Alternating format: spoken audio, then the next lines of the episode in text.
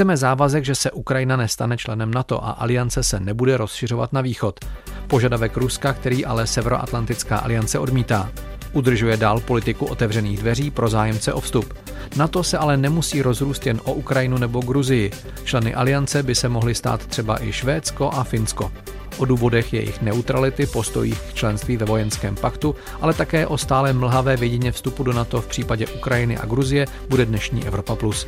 Poslechu vás zve Pavel Novák. Evropa Plus.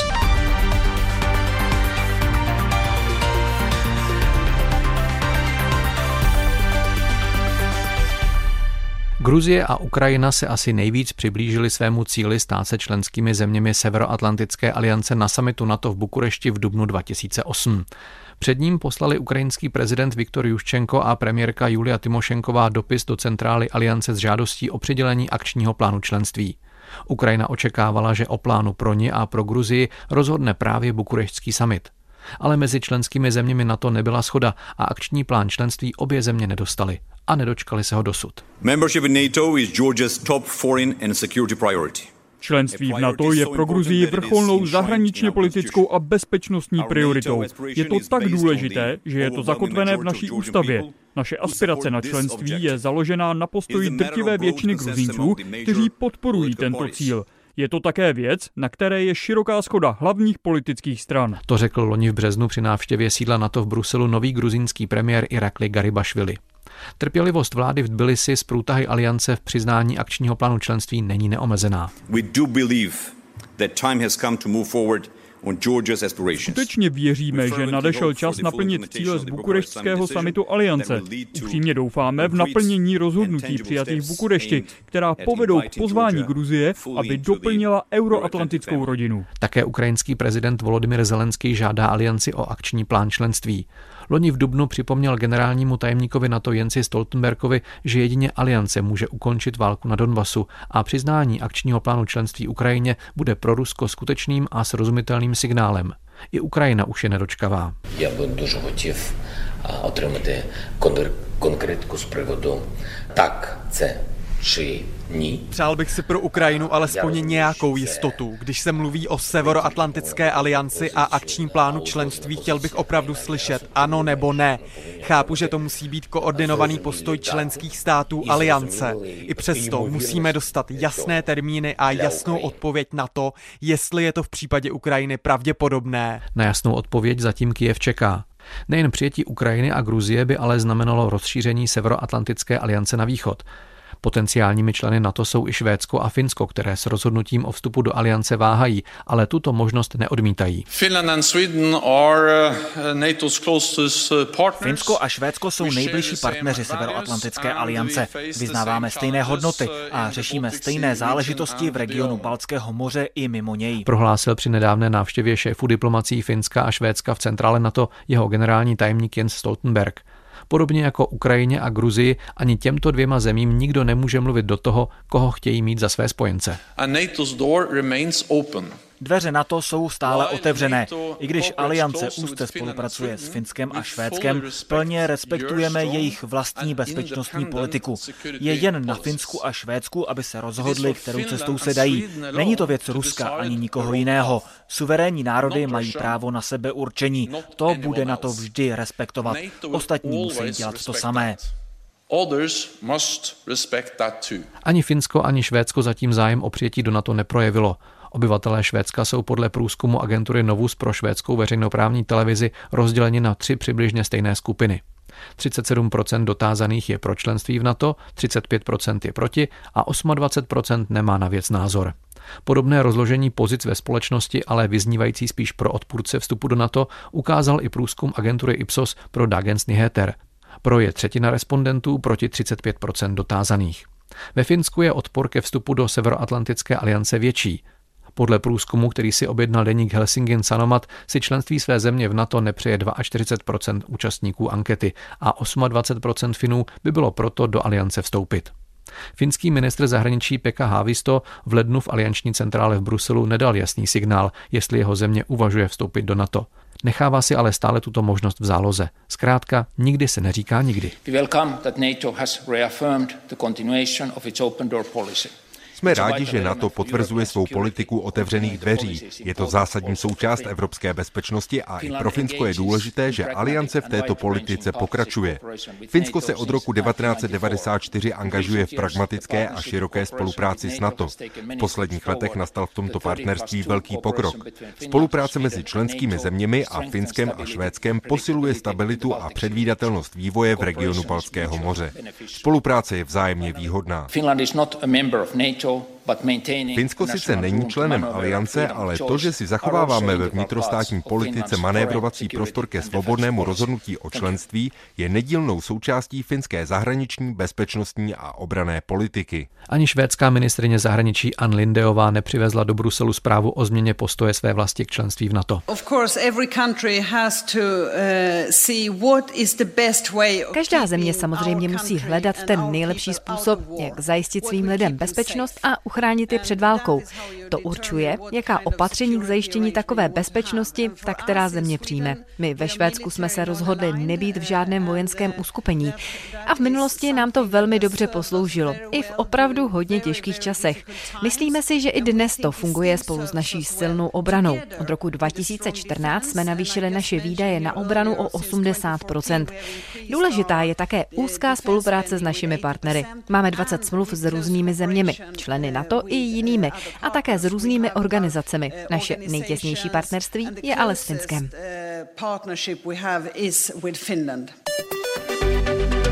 Rusko se obává rozšiřování Severoatlantické aliance na východ. Jde mu hlavně o to, aby se členy NATO nestaly Ukrajina nebo Gruzie, ale do aliance by se mohly přidat i dvě skandinávské země, které jsou už teď s NATO velice eh, úzce propojené, a to Švédsko a Finsko. A o nich budeme v Evropě Plus mluvit s Macem Braunem, vedoucím katedry mezinárodních vztahů a evropských studií Metropolitní univerzity v Praze. Dobrý den. Proč se vlastně v roce 1949, když se zakládalo NATO, Severoatlantická aliance, Švédsko rozhodlo do té aliance nevstoupit? Chtělo si zachovat neutralitu? V té době Švédsko chtěli zachovat neutralitu. Je na to i to, že Švédsko vlastně mělo jinou variantu, kterou by preferovalo v té době, a to byla eh, skandinávská bezpečnostní spolupráci. Ze švédské perspektivy se vnímalo pozitivní zkušenosti se neutrality ve smyslu, že dokázalo se vyhýbat eh, jak první, tak druhé světovou válku. Eh, ovšem ostatní severské státy nevnímalo skandinávskou variantu jako věrohodný ochranu proti eh, na začátku studené války ve té době, zejména když se díváme do Norska nebo Dánska, zejména Norsko posasovalo hned na začátku, že potřebovalo větší bezpečnostní záruky, než co by dokázalo eh, dát Švédsko ve té době, tak eh, se orientovalo rychle eh, na Spojené státy a Velkou Británii. Když pak bylo období studené války, tak jakou Švédsko zastávalo pozici? Bylo spíše prozápadní nebo nějak spolupracovalo se Sovětským svazem a vůbec s východním blokem? Určitě bylo spíš pro západní, ale zachovalo principu neutralitu. Ve skutečnosti šlo o tom, že se vnímalo, že Švédsko tím, že zůstává mimo, přispěje spíš k tomu, aby byl nižší napětí mezi velmoci ve severní části Evropy. Často ve literatuře se používá pojem severská rovnováha. A s tím si myslí vlastně tím, že tím, že ty severské státy mezi sebou měly velkou, vysokou míru důvěru, to znamená, že vlastně eh, měli dobré vztahy a zároveň byli připojeni jinak na ty různé velmoci. Se vytvořili prostor ve severní Evropě, kde vlastně to napětí byly ve té době relativní nižší než v jiné části Evropy. Tak vlastně se toho důvodu, zejména ve Švédsku, se vnímalo tohle jako pozitivní strategii, že tím, že zůstává mimo, nepřipojí se na žádnou alianci, vlastně přispěje k tomu, že to napětí je nižší. Vlastně je to tradice do dneska ve Švédsku, že to je vnímáno jako něco pozitivního, u většiny populace, eh, že Švédsku vlastně se nepřipojili na, na to konkrétně. Když se podíváme k sousedovi Švédska, tomu dalšímu nečlenovi eh, Severoatlantické aliance do Finska, jaké to mělo důvody? Dokážu si představit, že jako soused, přímý soused Sovětského svazu eh, s dlouhou hranicí a se zkušeností ze severní války v roce 1939 až 40, tak eh, asi mělo nějaký velice vážný důvod, proč nevstoupilo do NATO. Ano, Finsko měli během druhé světové války dvě války se Sovětským svazem a tam je nutné říct, že to bylo daleko méně dobrovolně, ta neutralita. Se mluví o takzvané finlandizace a dá se říct, že tam byl ze strany Sovětského svazu nátlak na Finsko, eh, aby nevstoupil eh, do NATO i jak na orientaci obecně, zahraničně politickou orientaci země. Ale i když to nebyla dobrovolná, mluví se o finlandizaci, existuje furt ještě vnímané, že to dokázalo dosáhnout to, že Finsko se vyhýbalo konflikt. Ta finlandizace byla zakotvená v smlouvě o spolupráci o přátelství vzájemné pomoci z roku 1948? Ano, je to tak, je to tak. Jinak samozřejmě ten eh, sovětský tlak měl i vliv na hospodářskou politiku země, který byl daleko víc soustředěný na sovětský svaz a východní blok, než ve případě Švédska. Eh, také vidět o tom, že ve 60. letech například probíhalo dlouhé jednání o tom vybudovat ekonomiku ekonomické společenství mezi severními skandinávskými státy. Nakonec to spadlo tím, že Finsko nemohlo. V skutečnosti sovětský svaz hodně tlačilo na Helsinki, aby Finové nepodepsali takové dohodu o ekonomickou spolupráci. Tak to nebyl jenom o bezpečnostní politice, ale širší tlak na Finsko v tom smyslu, aby nemohl příliš, jít příliš daleko ve směru západu.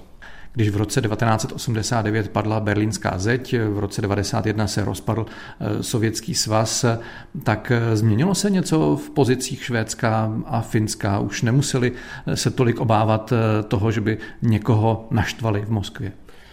Určitě. První konkrétní krok byly členství, bylo členství obou států ve Evropské unii. Eh, ve Finsku byl vidět, že tam ta reorientace na západ byla rychlejší než ve Švédsku, tím, že vlastně země sa, zažila ekonomické krizi, když vlastně ten export na východ kleslo a velice rychle se začalo mluvit o členství ve Evropské unii a ta podpora byla také vysoká ve Finsku pro, pro, pro členství. Tuším, nějaké 56% hlasovalo pro v referendu. Zatím ve Švédsku to byl daleko víc vyrovnaný mezi lidmi, kteří chtěli stoupit a nechstoupit do Evropské unie. Co se týká bezpečnostní politiku a Severoatlantickou alianci, tak tam vlastně ta změna neproběhala. E, proběhala trochu postupně v tom smyslu, že ta spolupráce začala být víc intenzivní, partnerství pro mír a tak dále, ale zatím nebyla nějaký ostrý e, návrh, aby jeden, ani jeden z těch států vstoupil do, do, do Severoatlantické aliance. Partnerství pro mír to je vlastně program Severoatlantické aliance pro nečlenské země. Eh, Švédsko i Finsko tam eh, vstoupili nebo podepsali smlouvy o přidružení v roce 1994. V tom partnerství pro mír jsou Rakousko, Irsko, Ukrajina, Rusko nebo Srbsko. Ale v roce 2014 eh, jak Finsko, tak Švédsko také podepsali smlouvy se Severoatlantickou aliancí, že je možné na jejich území pořádat eh, vojenská cvičení a že v případě nějakých živelních eh, pohrom nebo nějakého ohrožení bezpečnosti, že je možné požádat členské země na to o pomoc. Znamená to, že jsou ještě víc provázané se Severoatlantickou aliancí díky tomu? Ano, dá se říct, že tuhle je krok ve směru, aby byly aspoň ta konkrétní spolupráce fungovalo lépe, aby mohlo společně lépe cvičit a je nutné také říct, že jsou některé rozdíly mezi země. Jedna rozdíl ve souvislosti s smlouvy je, že Finsko to podepsalo daleko rychleji než Švédsku. Ve Švédsku vlastně to protáhlo trochu a bylo i některé kritické hlasy z opozice, jestli to ne, vlastně připojí Švédsko příliš moc na Severoatlantickou alianci. E, ve současné chvíli také ve Finsku se mluví o tom, že země má aktivní obci členství NATO. E, a to znamená ve skutečnosti, že země prosazuje politiku, která má umožnit rychlý vstup do NATO. Se deklaruje otevřené vláda, že zachová možnost žádat o členství. Tak v tom smyslu dá se říct, že aspoň na papíře je Finsko krok blíž ke NATO než Švédsko. Švédsko něco takového nemá. Zároveň samozřejmě je to jednostranná deklarace, tak to je něco, co Švédsko by mohlo vydat každou chvíli, ale ve současné chvíli něco takového není. Ale když eh, ten stát není členem Severoatlantické aliance, tak se na něj nevztahuje ani článek 5 Washingtonské smlouvy. To znamená, že by útok na jednu zemi byl braný jako útok na všechny a ty ostatní eh, mu přijdou na pomoc. Kdyby nastal nějaký hypotetický útok na Finsko nebo Švédsko, jsou ty země alespoň po nějakou dobu schopné se sami bránit? Najdete různé odpovědi na to. Určitě je pravda tak, a zejména v případě asi Švédska, kde ta obrana během studené války bylo právě vybudovaná s tím smyslem, že má dokázat bránit tak dlouho, že to bude příliš citlivá rána pro agresora a tím pádem vlastně nikdo nebude chtít útočit. E, v, v 90. letech ovšem se představovalo armádu, obranu relativně radikálně. Se vnímalo to, že ta klasické vojenská rozpa neexistuje, vše od obecná atmosféra 90. let a tím pádem vlastně dá se říct, že ty schopnosti jsou asi nižší dneska, než, než byly během studené války a tím pádem asi neplatí, že dokáže nějaké delší době vstorovat. I tak teďka probíhá zase reorientace eh, obrany, i se vedlo před pár let opět povinný vojenskou eh, službu i pro muži nebo ženy ve Švédsku. A dá se říct, že asi opět se snaží vybudovat to, ale to trvá samozřejmě dlouho. Švédská ministrině zahraničí Ann Linde eh, řekla, že vlastně největším spojencem Švédska je Finsko. Jsou ty dvě země natolik provázané, že by jedna bez druhé samostatně nevstoupila do NATO? severské spolupráce, i když se vlastně hodně prohlubovalo, a se spolupracovali ve ob, jiných oblastech, třeba pracovní trh a tak dále, tak právě v oblasti zahraniční politiky, bezpečnostní politiky ta spolupráce vlastně nebyla. Tak v 90. letech se začalo spolupracovat více a zejména mezi Švédskem a Finskem, ale nedá se říct, že ty, to, ty země by byly takové připojeny, že by to neumožnilo členství NATO jedna země bez druhé. To určitě je reálná varianta a může se klidně nastat. E, samozřejmě pro oba státy asi platí to, že oni chtějí to docela dobře koordinovat a asi ten argument, že jejich zvláštní postavění funguje na to, aby snížili napětí, funguje asi nejlíp, když oba státy zůstávají mimo. Domnívám se také, že kdyby jeden stát skutečně žádalo členství, tak bude mít vliv na věřené mínění i ve druhém státu řekl v Evropě Plus Mats Braun, vedoucí katedry mezinárodních vztahů a evropských studií Metropolitní univerzity v Praze. Děkuji za rozhovor. Já děkuji za pozvání. Posloucháte pořad Evropa Plus, magazín o životě Evropanů. Premiéra v neděli odpoledne po půl páté na Plusu. Dalším hostem Evropy Plus je profesor Petr Kratochvíl z Ústavu mezinárodních vztahů. Dobrý den. Dobrý den. Asi bychom měli vysvětlit, eh, jaké jsou dnes vztahy eh, NATO s Gruzí a s Ukrajinou. Měli dostat eh, akční plán členství už v roce 2008 na samitu v Bukurešti, to se nestalo. Takže v jaké jsou dnes fázi přibližování se k Severoatlantické alianci? Ten dialog samozřejmě mezi těmi dvěma zeměmi a Severoatlantickou aliancí pokračuje, ale co se týká členství nebo příslibu členství nebo právě akčního plánu, tak tam vlastně k žádnému velkému pokroku nedošlo. To souvisí se dvěma faktory. Jednak samozřejmě eh, problémy, kterým čelí tyto země. Severoatlantická aliance prostě jenom těžko přijme zemi, která eh, jejíž součástí je takové výrazné separatistické hnutí, navíc podporované Ruskem, jako to je v případě jak Ukrajiny, tak vlastně eh, ty odtržené regiony na, v Gruzii. A potom druhý problém je ten vnitřní. Eh, Severoatlantická aliance stále ještě není v téhle otázce jednotná a vzhledem k těm nedávným výrokům, které přišly z Německa, ta jednota bude jenom velmi těžko dosažitelná v dohledné době. Proč vlastně v roce 2008 byl příslip akčního plánu členství a nakonec eh, ani jedna z těch zemí jej nedostala?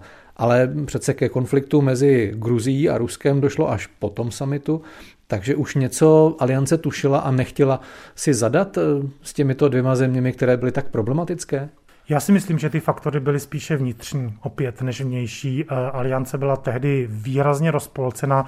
Mimochodem, to je zajímavý bod eh, pro ty, kteří tvrdí, že v alianci všechno rozhodují Spojené státy. Není tomu tak. Bukureštský summit je toho dokladem, protože právě při tom summitu eh, byla skupina zemí, které spíše váhaly, to byla Francie, Velká Británie, pak byly země, které výrazně podporovaly ten akční plán, to bylo Spojené státy, Polsko.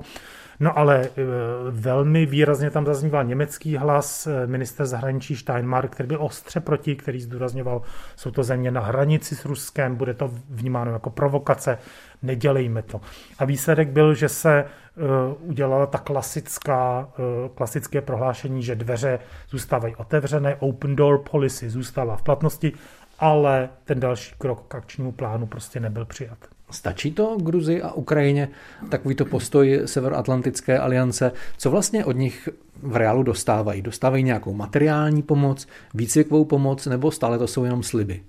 Tak samozřejmě jim to nestačí. Samozřejmě by byli velmi rádi, kdyby mohli se stát plnoprávnými členy. On to je skutečně obrovský rozdíl mezi tím, když dostanete nějakou pomoc nebo jste skutečně členem, členskou zemí. Ale oni vlastně nemají eh, žádné trumfy v rukou. Oni jsou země ohrožovány silným eh, agresivním sousedem, takže prostě musí klepat na ty dveře a doufat. Ale té pomoci se teď dostává zejména Ukrajině v poslední době skutečně hodně. V prosinci Spojené státy schválili 200 milionů dolarů, Kanada má 100 milionový eh, tréninkový program pro, pro eh, ukrajinské důstojníky. Eh, jedná se o zbraňové systémy, v poslední době to bylo asi 100 tun eh, zbraní a obraného materiálu z Velké Británie.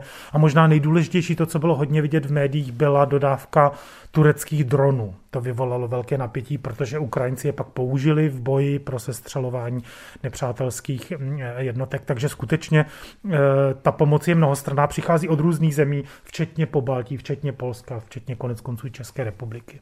Mluvíme o Ukrajině, ale je Gruzie nějak blíž vstupu do NATO má více našlápnuto než Ukrajina, je méně riziková pro Severoatlantickou alianci?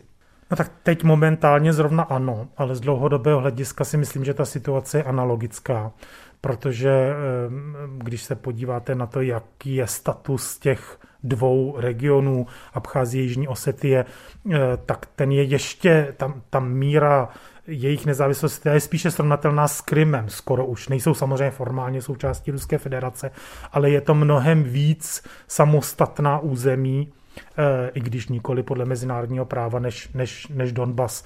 Takže eh, jejich šance podle mě jsou obou v nejbližší době nízké.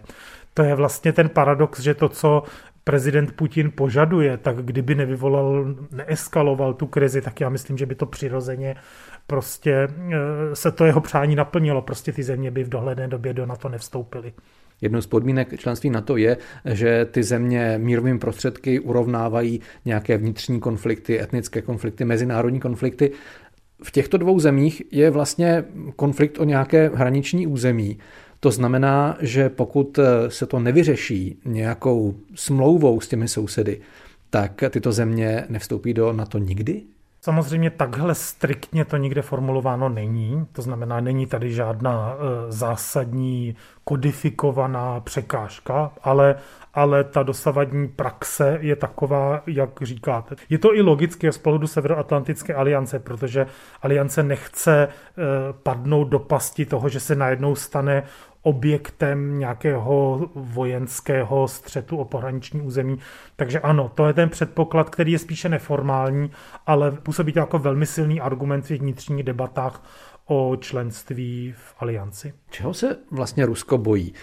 Vždyť Severoatlantická aliance se deklaruje jako obraná aliance, neútočná, alespoň podle toho, co slyšíme, tak nemá v úmyslu nějak útočit na Ruskou federaci. Tak eh, proč se tolik Rusko obává rozšiřování NATO?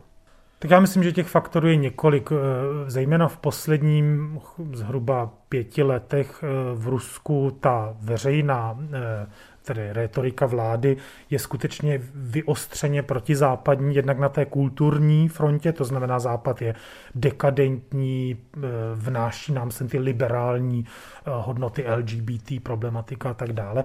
A potom se znovu vynořila ta linka, která tam byla dlouho předtím přítomna už z dob Sovětského svazu, to znamená té vojenské hrozby a na to skutečně zejména pro starší Rusy je skutečně, eh, a já ještě jako dítě si to pamatuju, to byl skutečně ten strašák. Takže tahle vlastně eh, to navázání na ten starý rétorický nástroj propagandistický, že na to je tou hrozbou, to je velmi snadno obnovitelné a skutečně to ruská vláda prostě činí.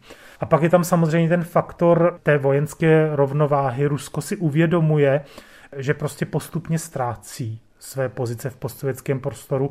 Paradoxně těmi svými kroky gruzínská válka 2008, anexe Krymu vlastně ještě posiluje ty odstředivé tendence. Takže e, e, cynik by řekl, že to je Rusko samo, kdo působí, že tyto země hledají eh, bezpečí v rámci Severoatlantické aliance, ale že se to děje ve vzrůstající míře, o tom prostě nelze pochybovat.